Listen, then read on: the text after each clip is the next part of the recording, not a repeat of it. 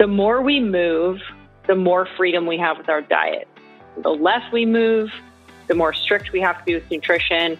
And a lot of people, myself included, and myself included with clients, you know, there's a line with nutritional strictness that we don't want to cross. You know, we don't want to get too strict with it.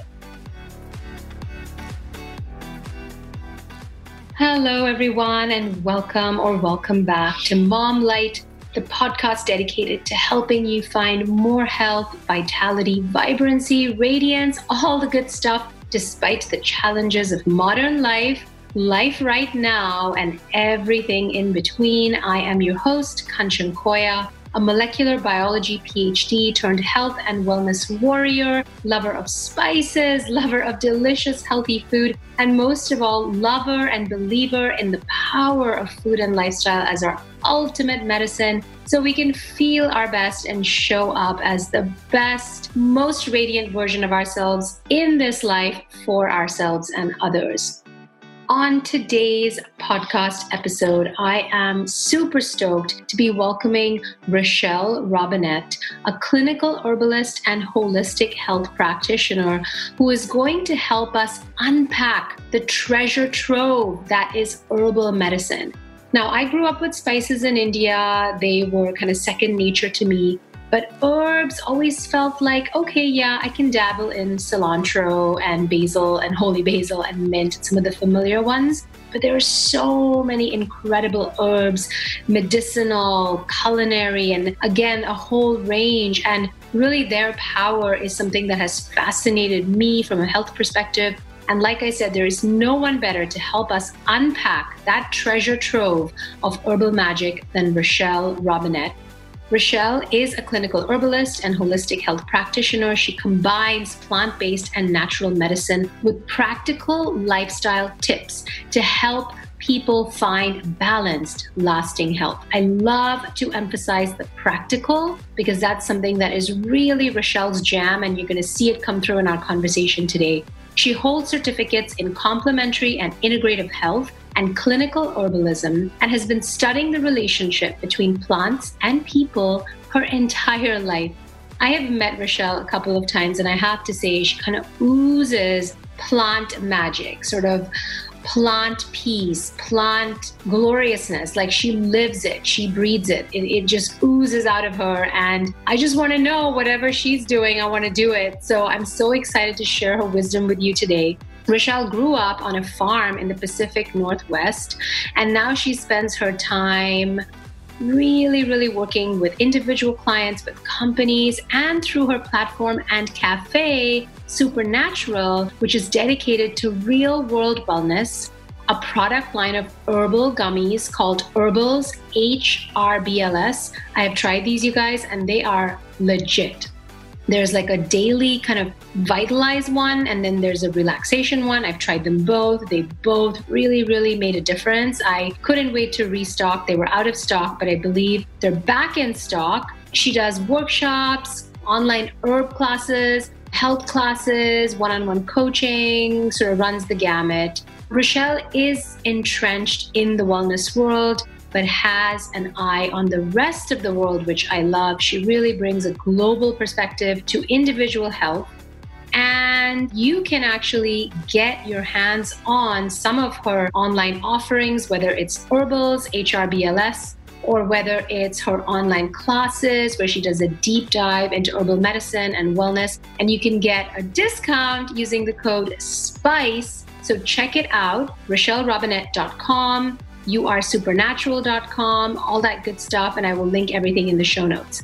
Without further ado, guys, I give you clinical herbalist and master of all things health and herbs, Rochelle Robinette.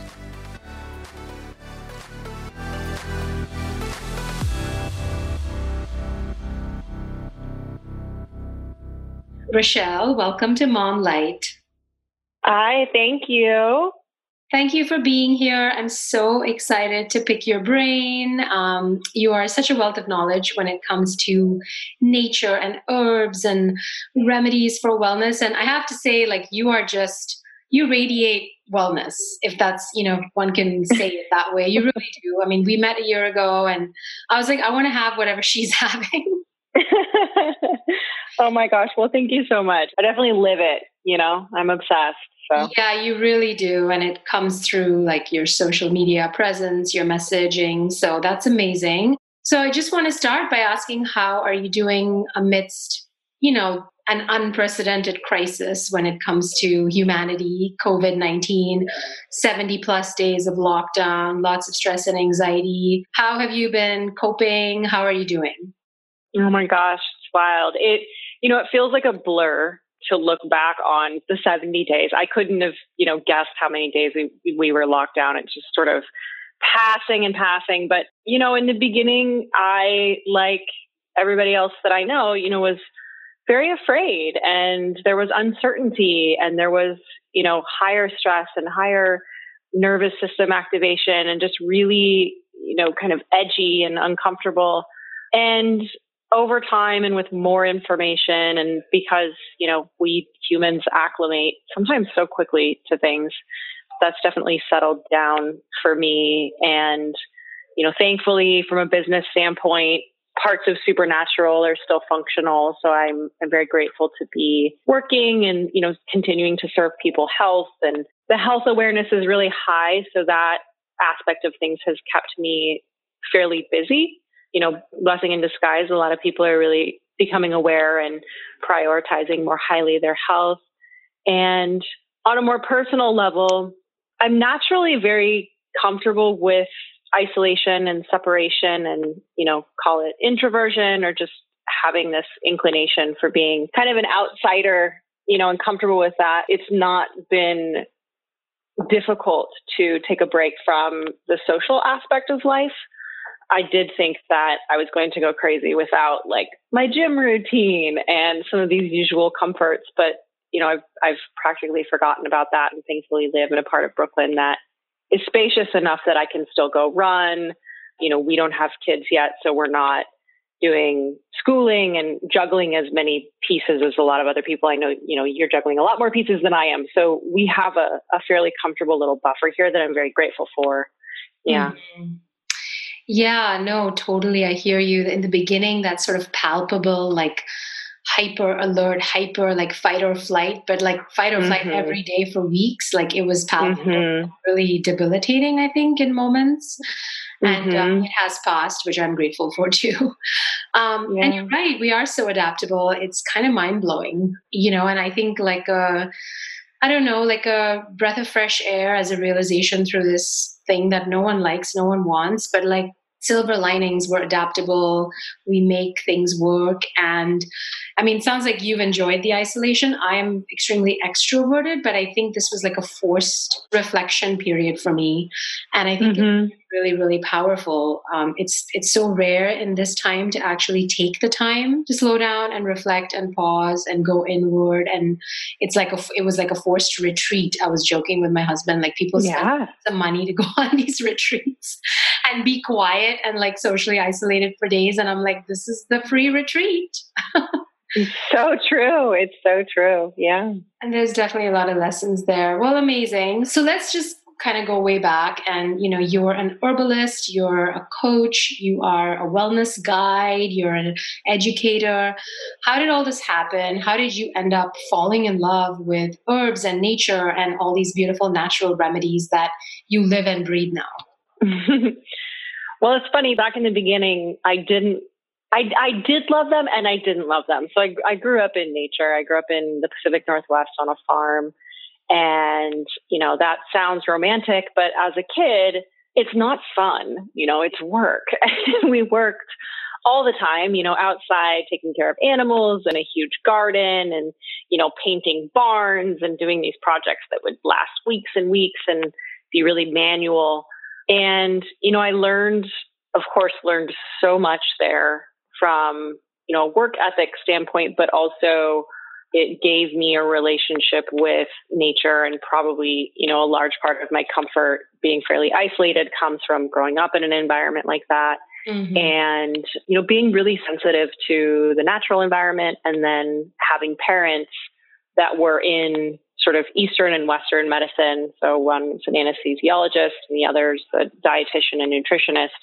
You know, I was just kind of immersed in ideas of body health and chemistry and nutrition. And you know I was I was able to say you know what how does the heart connect to the lungs and the brain? And mom what are you know what is this good for and what is that good for? And learning about food you know really early. And I was pretty obsessed with it was more of a spiritual angle for me back then. I was I was not religious and my family wasn't religious, but we were at a religious school, so I had this early kind of pressure to find a faith. And so I went off searching. I was reading about the world's religions and trying to understand, you know, what truth was um, at a pretty young age. And what that did, and I realize this in retrospect, of course, is I learned, you know, while I was pursuing the spirituality, I was learning about all of the medicinal systems and the schools of thought in the world. You look at sort of Ayurveda and yoga, and the spirituality is interwoven with the food, with the asana practice. You know, you learn about the whole system at once.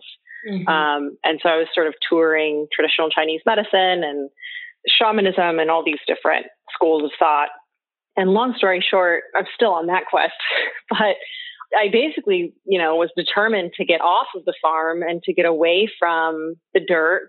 And I was on a mission to move to New York City and work in fashion. And that's what I did.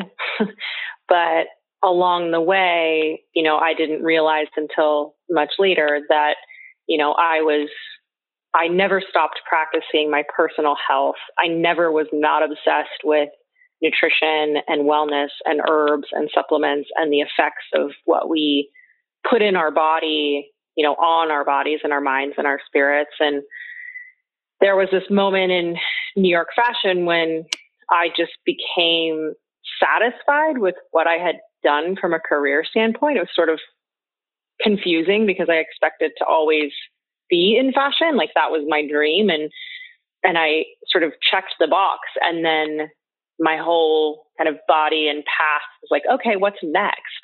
And what I had was, you know, this practice that I'd always had. And at the same time that that was kind of re presenting itself to me, the wellness world was also the industry was becoming very popular and people were kind of like, oh, Rochelle knows about that. You know, Rochelle goes on really weird retreats and eats really weird food. Like, mm-hmm. ask her. So it started to be drawn out of me at the same time that I was ready to shift what I was doing with my life. And that was the turn. And so I sort of made a decision and committed to just starting to pursue the path of wellness as a career. Mm-hmm. And, you know, slowly but surely with lots of, you know, other details that we don't need to get into now unless you want to. But um, basically, I've had it all along. I just never really realized it would be my career until it was. That's so interesting. You tried to move away from it, but it was, like you said, drawn out of you again. Um, mm-hmm. That's so fascinating. Um, yeah, and like you said, growing up on the farm, you know, can seem very romantic, but you wanted to get away and go to New York City and pursue fashion. Yeah. So, so fascinating.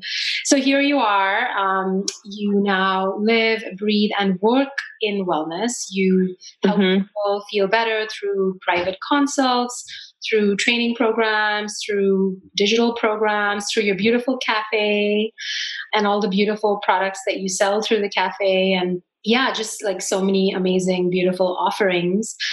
And so I thought it would be really fun and instructive, you know, for the listeners if we touched on maybe like a couple of areas that always come up in conversations about health these days as areas where people are looking for guidance and looking for help.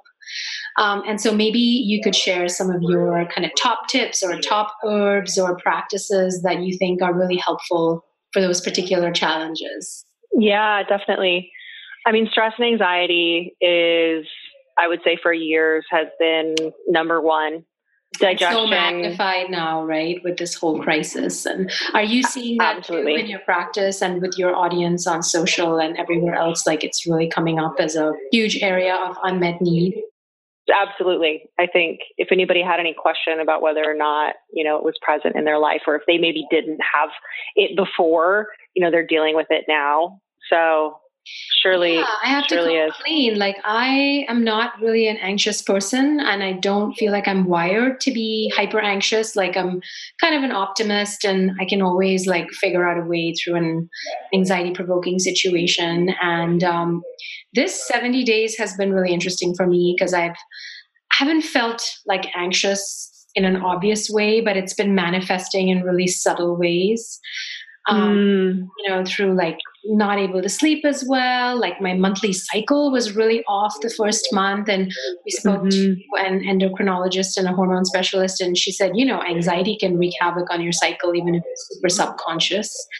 Mm-hmm. I had a lot of people writing me on social saying, "Oh, we're, my cycle is super off too," and so I think there's been this collective kind of anxiety spike naturally. You know, we're not hardwired to handle this kind of situation, so um, our fight or flight is in full effect. So when when someone comes to you in your practice as a coach, or even in you know uh, like in consults um, and says i'm suffering from a lot of stress and anxiety what are some of the top tips that you really kind of focus on with them yeah definitely well so i always i mean and, and if you know me you know that i work really holistically so mm-hmm. you know mm-hmm. sometimes people come in with i want an herb for a thing and sometimes we do an herb for a thing, but a lot of times, you know, it includes looking at lifestyle and diet too. And stress and anxiety is important to look at from a couple of different angles. So one is, you know, what's causing it? And sometimes that's really obvious.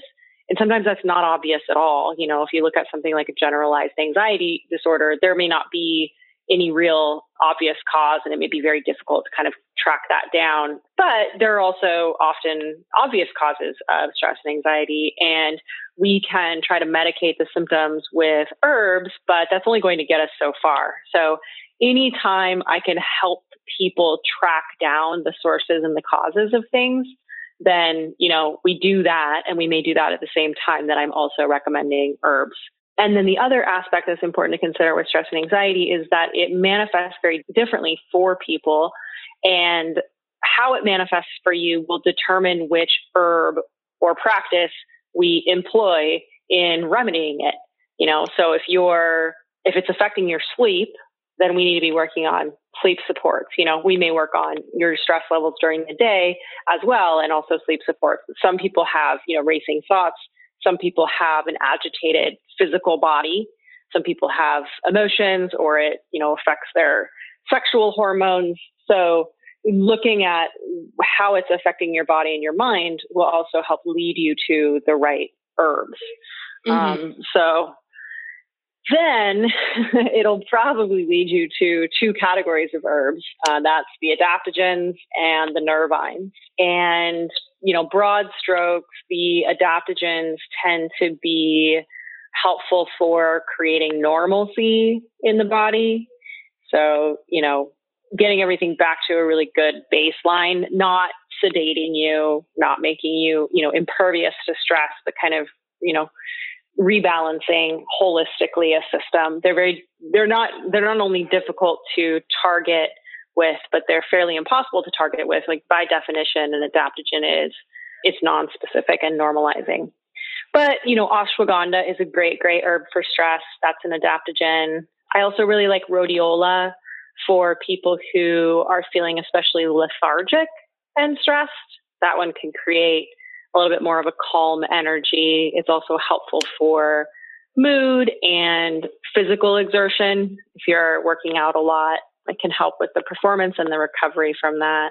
And then my other category of herbs that I use almost all the time for stress and anxiety relief are nervines. And that includes herbs like lavender, chamomile, oat, California poppy, skullcap, and a few more. And those are quick acting, they're specific. Some of them are sedatives, so they're great for sleep. Others are non sedatives, so you can use them during the daytime. And those will give you like a kind of an on the spot fix when you need to chill out. Wow, so interesting. So I have to say, when you started to mention the nervines, I immediately thought about your nerveless little chew that mm-hmm. um, I mm-hmm. tried and I loved, and I really feel like they helped me sleep better through the last couple of months. And I actually went to your website to try to get the refill, and it was sold out. So oh yeah. yeah. So that's so fascinating. And do you feel like there is room to use both in the same person, or is it really like mm. one class suits a certain type of like anxiety manifestation better than the other? You can definitely use both. Definitely, definitely. Yeah. I like a lot of times I'll use ashwagandha as like a foundational herb, you know, and it's meant to be used every day for a long period of time. So you have that, you know, sort of laying the groundwork and then you can use the nervines on top of that as needed. But yeah, those those interweave with each other really nicely. Amazing. And with ashwagandha and the other adaptogens like rhodiola would be the same class, right? You mentioned something mm-hmm. that I mm-hmm. think is really important, which is that they're meant to be taken for a long period of time. They're not meant to be this like overnight kind of magic bullet fix. Mm-hmm. And I feel mm-hmm. like maybe people, like especially our society, we're not really very good at like being patient. so we might say, "Oh, I tried ashwagandha and it didn't really do anything," you know. And um, mm-hmm. yeah, how long do you feel like you've experienced, like in your experience, how long do people have to take something like ashwagandha to for them to start feeling the effects? Yeah, I mean, that one we recommend six weeks before you decide, you know, is it right for you, is it not? And that's six weeks every single day at, you know, a good therapeutic dose, which is usually like two grams, three grams. I was just um, that. Okay, cool. Yeah. You know, it's a specific dosage, and these are the places where it's important to, you know, find either a really reputable company that's giving you great information, which frankly is hard to find, you know, or somebody who knows their way around an herbal routine for you so you can, you know, you can have one that works. Yeah, like yourself. And so, do you have a particular type of formulation? Because I've seen like capsules, and then I've obviously seen the powders that people put in like their tea or coffee or I don't know, whatever smoothie or hot chocolate. Um, a lot of things these days. I've seen it in granola. Like, are mm. certain formulations better than others?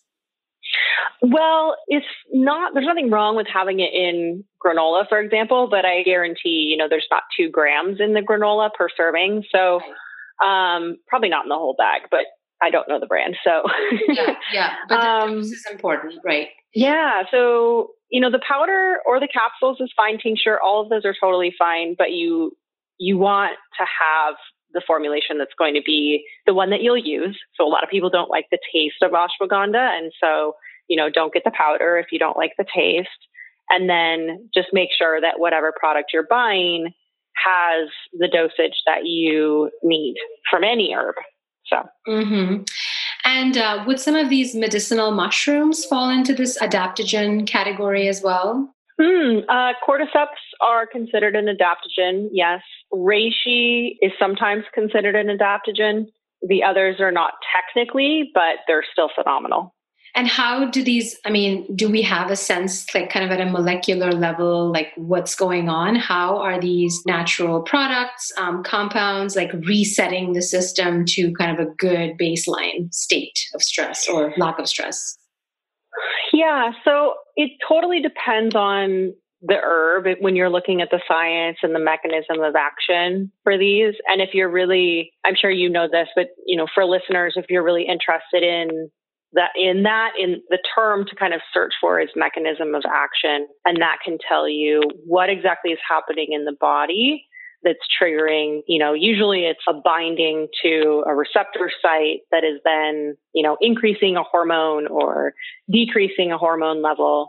The thing that's tricky about adaptogens is that and this is part of why they get their name and the, the sort of definition of normalizing, they can have different effects on different people because, so let's look at ashwagandha and cortisol, for example.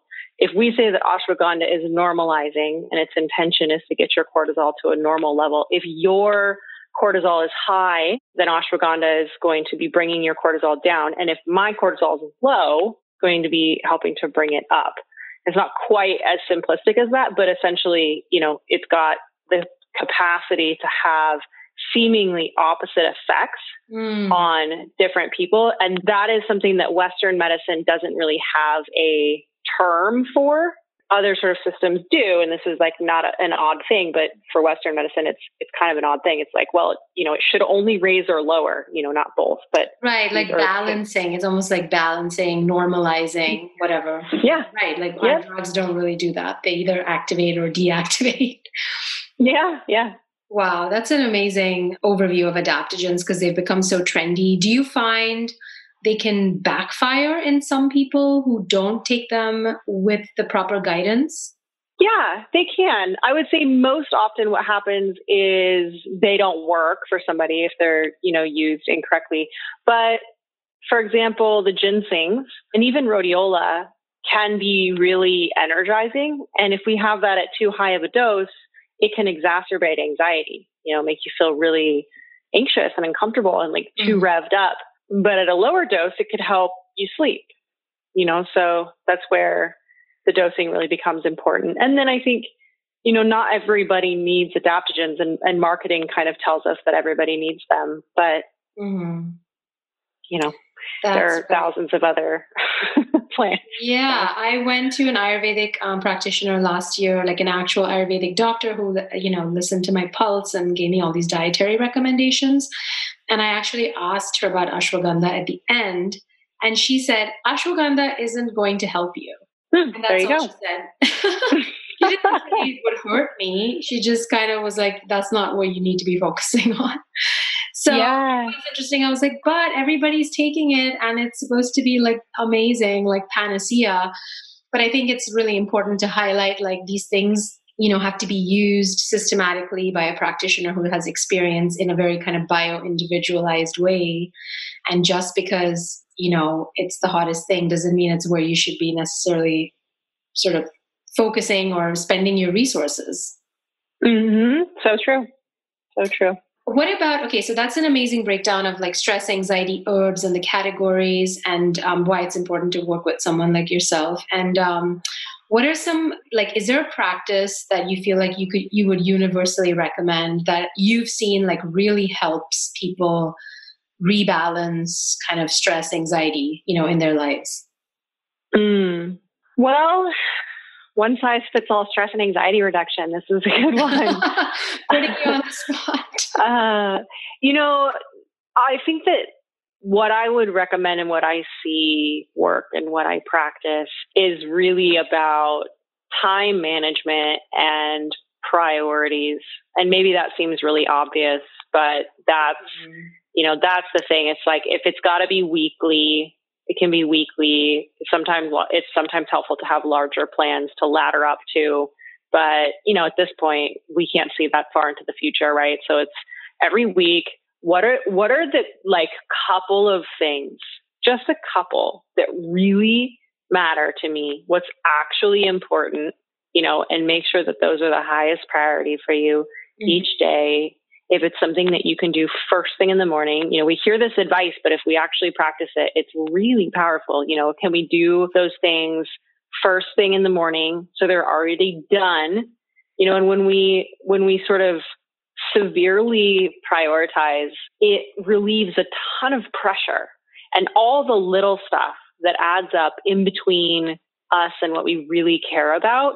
It's easier to dismiss it or make it wait or, you know, just kind of do it later or not worry about it because you know what really matters to you and you're doing that, you know, first.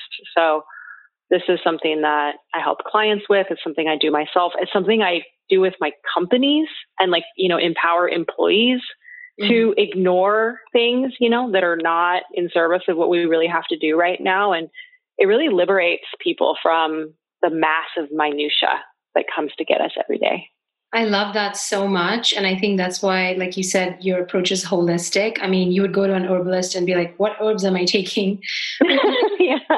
You know, relieve that pressure of that sort of humming to do list that's like never mm-hmm. really realized. I totally feel the anxiety of carrying that around and also try to put down like my most important tasks. And I think there never has been a time, probably in human history, where that kind of practice is more important and more called for just because we are bombarded by all the minutiae, right? And it's yeah. like, it seems so compelling in the moment, like to run after this piece of content or this whatever. you know some really important things are not getting done and that's sort of perpetuating the anxiety so true so true. That's amazing, um, Rochelle. So, so powerful. So, what are some things that you do, like in your, you know, because you're juggling a lot of things, you create content online, you see, you know, you see clients. What are a couple of things that you absolutely will never not do that kind of thing in the stress management department?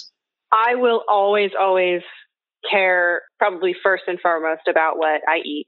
That is always a high priority physical exercise is always a high priority. I was kind of joking the other day when I was talking to my partner and I was like, look, going outside is more important than anything else. I just like stopped what I was doing and then went outside and sleep, you know, so it's really like sleep, food, water.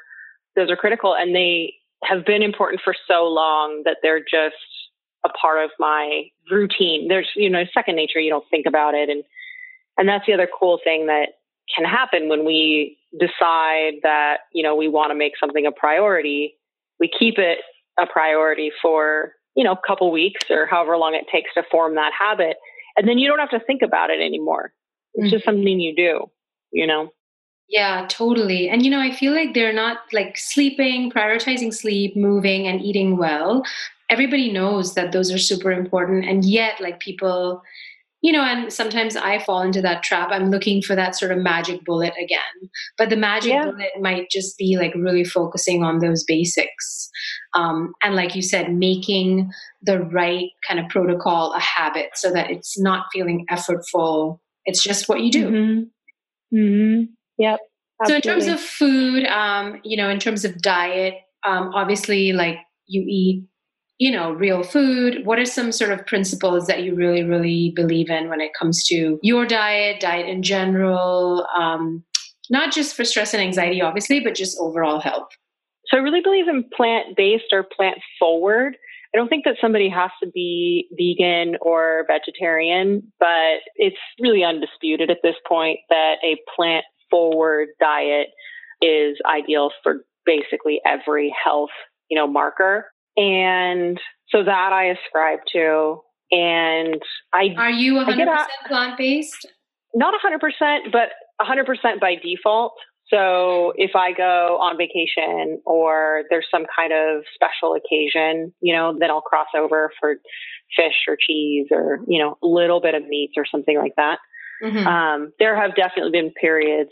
I wasn't raised plant based at all, but in my health journey, there are periods when I'll be 100% for long periods of time. And that's, you know, like before, for example, before ayahuasca, you know, I did a really strict dieta and was totally plant based for a very long time and afterward as well.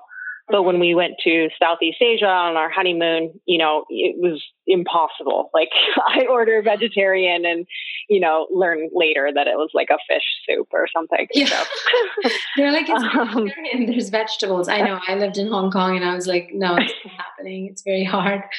So very like, I would, I guess it sounds like very plant forward, um, kind of flexitarian. Yeah, exactly. And then, you know, I get asked a lot, you know, do I eat 100% organic? And I don't. That would be, you know, nice. But again, like I, I go to a farmer's market that is a few blocks from our place. And it's a little, it's not even a farmer's market, it's a community garden, I should say. And, you know, those are local farms that are supplying produce that you can pick up. And those farms don't have the budget to be certified organic, but it's local food and that is a higher priority to me. You know, local, fresher produce is more mm-hmm. important to me than it being certified organic. Those are probably the the two most important food elements to me is that it's produce and that, you know, we're getting the best quality that we have access to and can afford and sometimes that's, you know, not very good, but I would still buy, you know, conventional celery at the at the Brooklyn regular old grocery store uh, as opposed to you know not buying a, a fresh piece of produce.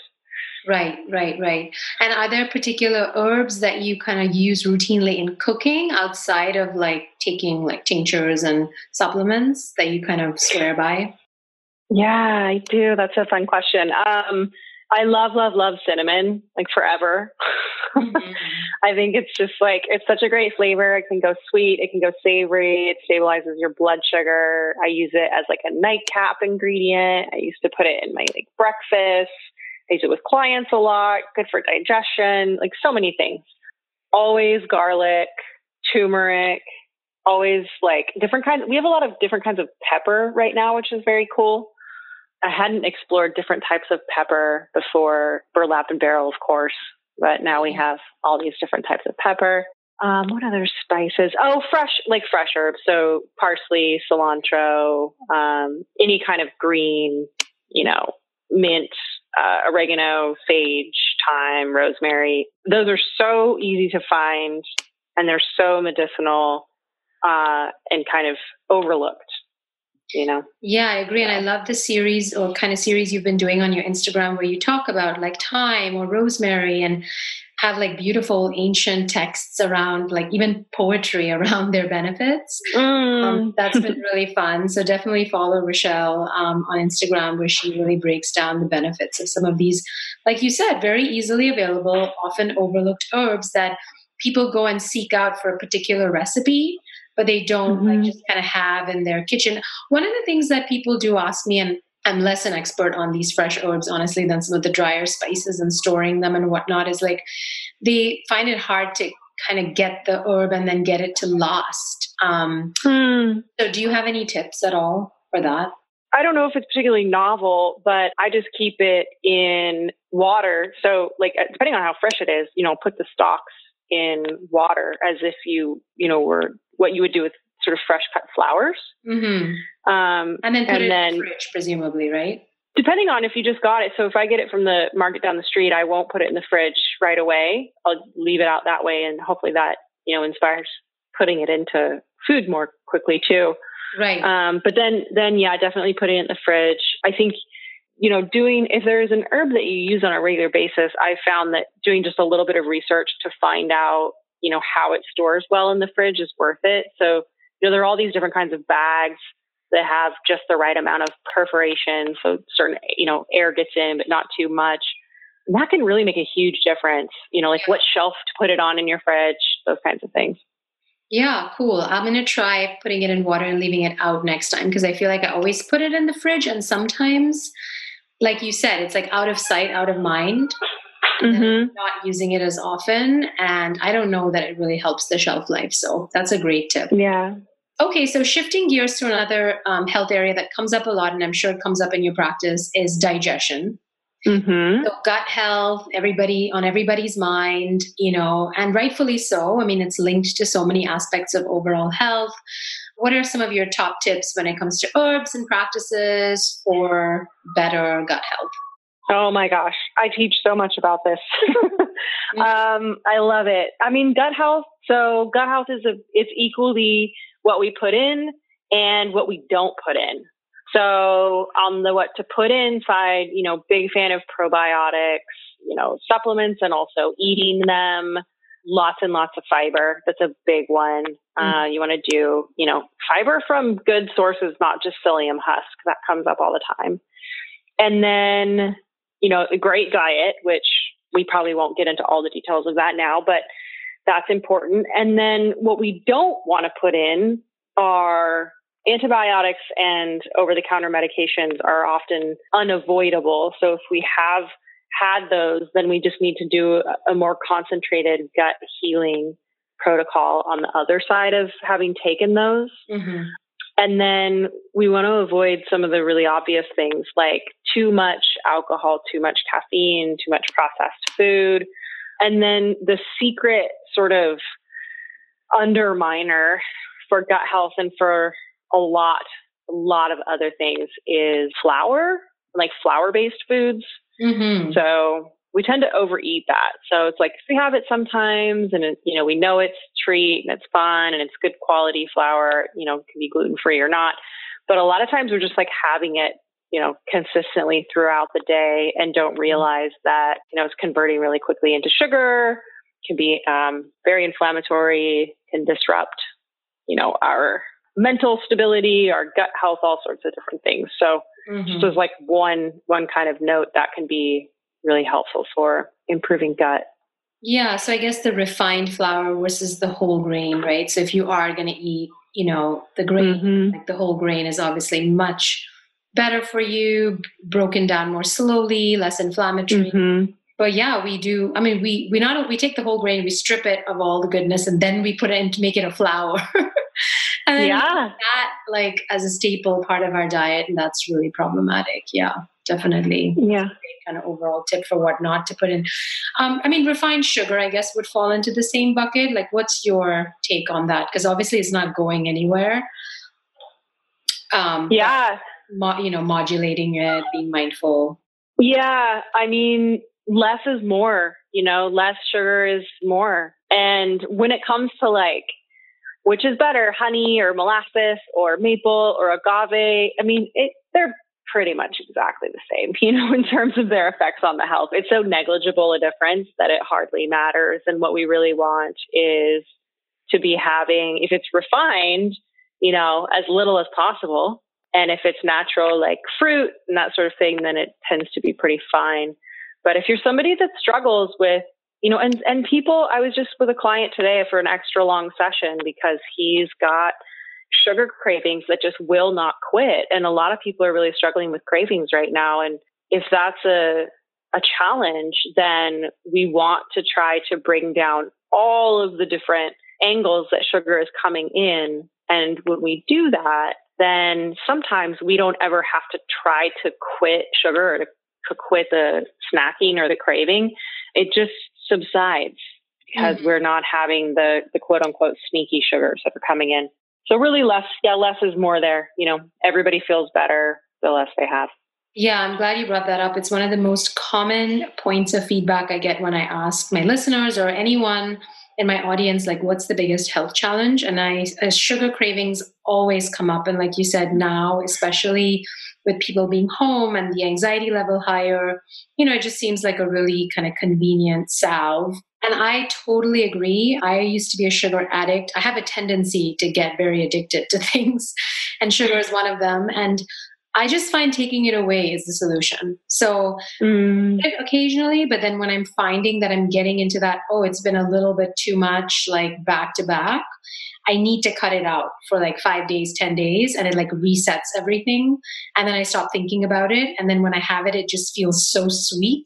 It's kind of amazing mm-hmm. how quickly that threshold can be altered and also how the taste buds can change so quickly. Perfectly put. Yeah. Yeah. Um, that's amazing. And then what about herbs for digestion? I'm sure you get that question a lot. Yeah, definitely. So for digestion, you can kind of look at before food and after food. I really like digestive bitters before food. Those are great. And a lot of times you find those in blends. Um, and it's just like a tincture form that you can add to tea, water directly into your mouth, or you can make cocktails or mocktails with them. And then after meals, I really like chamomile if it's later in the day and you're ready to like calm down. Ginger is fantastic. So I'm drinking tea with ginger right now. I actually like to make this ginger concentrate. So you have like a fresh ginger sort of shot that you can put in tea or water. That's fantastic for digestion. Fennel, great for digestion. Super easy, right? Just buy the fennel seeds and you can eat those. You can put them in your tea. Yeah. Are the yeah. bitters good before a meal because they kind of boost like digestive enzyme production? What's going on with them? Yeah, that's exactly it. So your body acknowledges the bitters, like taste, sort of taste it, and your taste buds taste it, but also all like deeply in your digestive tract, it registers that you've had bitters, and the whole digestive tract sort of wakes up and um, produces digestive enzymes and acids that then you're more prepared to receive your food. Wow. And do you sell bitters at your supernatural, like at your, in your through your cafe's online store? Yeah, we do. We sell my favorite orange bitters in like a spray. Super delicious. You could just like spray it in your mouth before a meal. Yeah. oh great. my gosh, I'm totally ordering that. awesome. Yeah, because like people take I mean, yeah, what's your stance on digestive enzymes? That's also become a bit of a trend. Yeah, you know, digestive enzymes, um, they it's sort of like no harm there. There's no, there's no there's nothing wrong with taking digestive enzymes, and I think I always say you know, none of us digest and absorb 100% of our food. Mm-hmm. So if you want to take digestive enzymes and kind of try to get more, that's totally fine.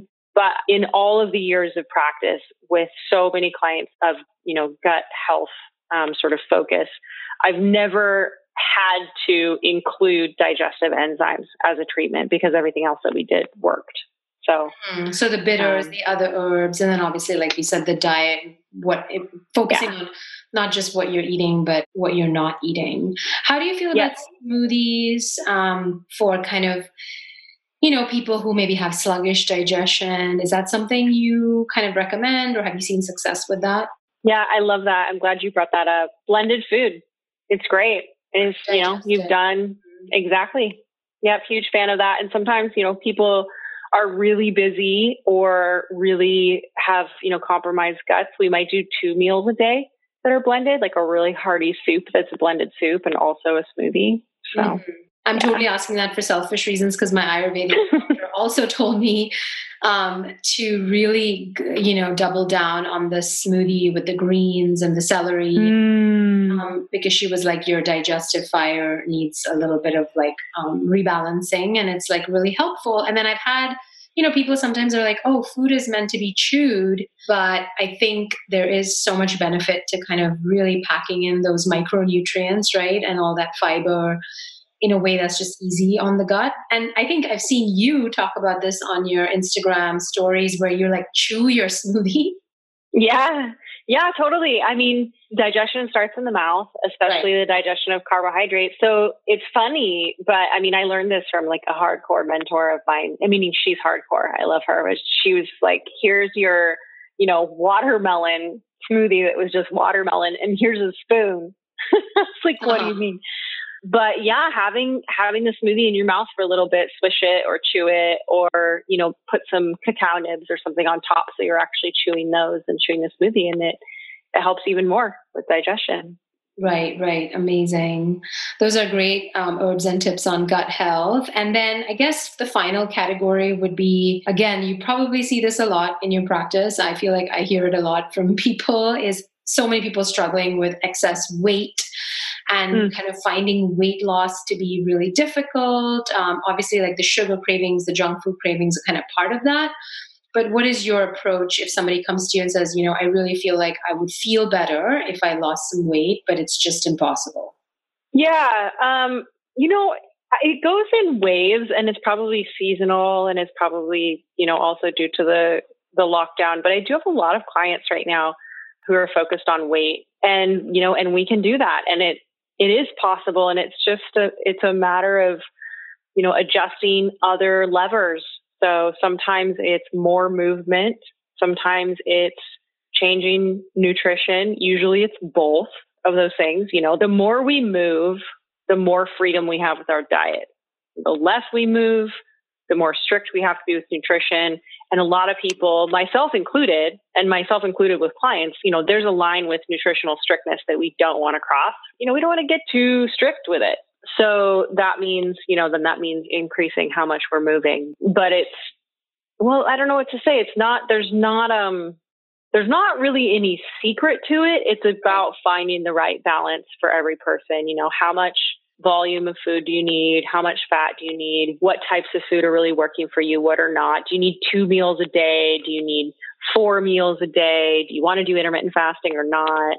Um, and and yeah, I would say you know for people just kind of general recommendations. The little things add up, you know. So treats add up. Having well, I'll just say that you know, sort of treats add up. Alcohol adds up and yeah. it's not that you can't have, you know, we, we want to have these things, but we need to sort of step back for a minute and say, which do we want more? You know, do we want the treat every single day? Or do we want five pounds, you know, less and the treat right. like a couple times a week, you know, something like that? Yeah, um, really it is about the consistency and like being mindful that the small things add up. I love that you put it mm-hmm. um, do yeah. you practice intermittent fasting yourself? I do. I'm a huge fan. Um, I think I've been doing it for six years, like mm-hmm. almost daily at this point. Oh, so, so like time restricted eating pretty much every day. Yeah, yeah. I mean, I do. I'll do 16 hours on. I would say you know 95 percent of the time. Just kind of again, it's like second nature at this point. So, you know, I'll be like, you. what's your eating window? And the reason I'm asking is because this comes up a lot too. Like, it's obviously very trendy now, and a lot of people doing it. And I just find a lot of people end up doing it and then eating kind of really late in the day. Uh, um, because it's just convenient with like socializing or whatever. So, do you have like what's your pra- optimal practice? Well, what I'll do is I'll do 16 hours no matter what time I stop at night. So mm-hmm. that's, I think that's something I recommend to clients too. If you're trying to do intermittent fasting, you know, and you have to eat late, that's fine. Then just fast, you know, later the next day. But obviously you do eventually want to catch up and kind of shift it back to a normal time. So I would say typically I'm finishing dinner by 8 p.m. Mm-hmm kind of depends on what's going on. But yeah, usually right, finishing dinner by 8, 8 later, Right, right. And then so you'll you'll eat kind of your first meal at noon. Do you take any yep. herbs or anything else before that, or it's like strictly water? Um, I will have water, tea, herbal coffee in the morning. I do like herbal nightcap at night with cinnamon and coffee and herbs.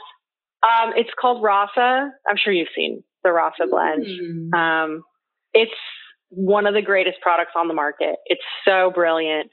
Um, so it's, it's, actually ground up. coffee, but it also has herbs in it, or it's like there's no coffee. They do both. So they have they call it dirty rasa. It has coffee in it, and they have one that that's one, and then they have three that have no coffee in them. And you can also make so like Zach, my partner, he drinks coffee, and I do the herbal coffee, but then I'll like put a little coffee in my herbal coffee. okay, just a little pick me up. yeah. So cool. Um, yeah. Herbs every so. day, all day, every day. Are there any herbs all day, every day. you recommend for people who are struggling to lose weight? That is one that I don't, let's see. I was about to say I don't do like herbs for weight loss because it's so many other things that matter. Mm-hmm. But I would say that actually green tea, it can be decaf green tea or regular green tea. That's a really nice herb that supports fat burning and appetite suppression and it has good L-theanine in it mm-hmm. and you can just drink it all day long and have, you know, so many great benefits in addition to it helping with sort of weight yeah, loss. some cool studies I've seen in that regard. So that's awesome that you brought that up and easy enough to do. Mm-hmm. Um, mm-hmm. Cool. Gosh, there's so many amazing herbs to ask you about and pick your brain. um, people can check you out. So, where can they find you and all your beautiful offerings on the interwebs? On the interwebs, so I'm RochelleRobinett.com and Rochelle Robinett on Instagram. We're also You Are Supernatural, so the letter U, the letter R, Supernatural on Instagram. And everything is there newsletter, store, online workshops, events, I highly recommend signing up for Rochelle's newsletter. I love it. It like it just captures so many things and like your practice and your philosophy is very holistic. I really enjoyed the newsletter. I just had to say, you know, you bringing oh. reminded me of it. And then the obviously the shop at Your Supernatural has so many cool herbs and products, some of which you talked about today, like the bitters, the ashwagandha, you know, some of the other um, herbs and your your chews your herbal chews i need to replenish. I love the energizing one and i really loved the Nourbliss one. I really genuinely feel like it just made me sleep so well. Like it was incredible. Mm, i'm so glad. So glad. They'll be back in stock as soon as new york opens up again Oh, right. Of course. Yeah. Soon enough. Soon enough. Well, thank you so much, Rochelle, for being on the show and for sharing all your wisdom and being so generous with your tips and your insights. And if people want to dig deeper, you work one on one with clients virtually, correct? That is correct. I do. Yeah, perfect. Highly recommend following Rochelle, checking her out, and working with her if you want to go deep into leveraging the power of herbs for health. And yeah, thank you. Good luck with your supernatural. I hope to swing by the cafe once Industry City's open again. And yeah, and um, hope to see you in person soon. Amazing. Thank you so much. Thanks, Rochelle.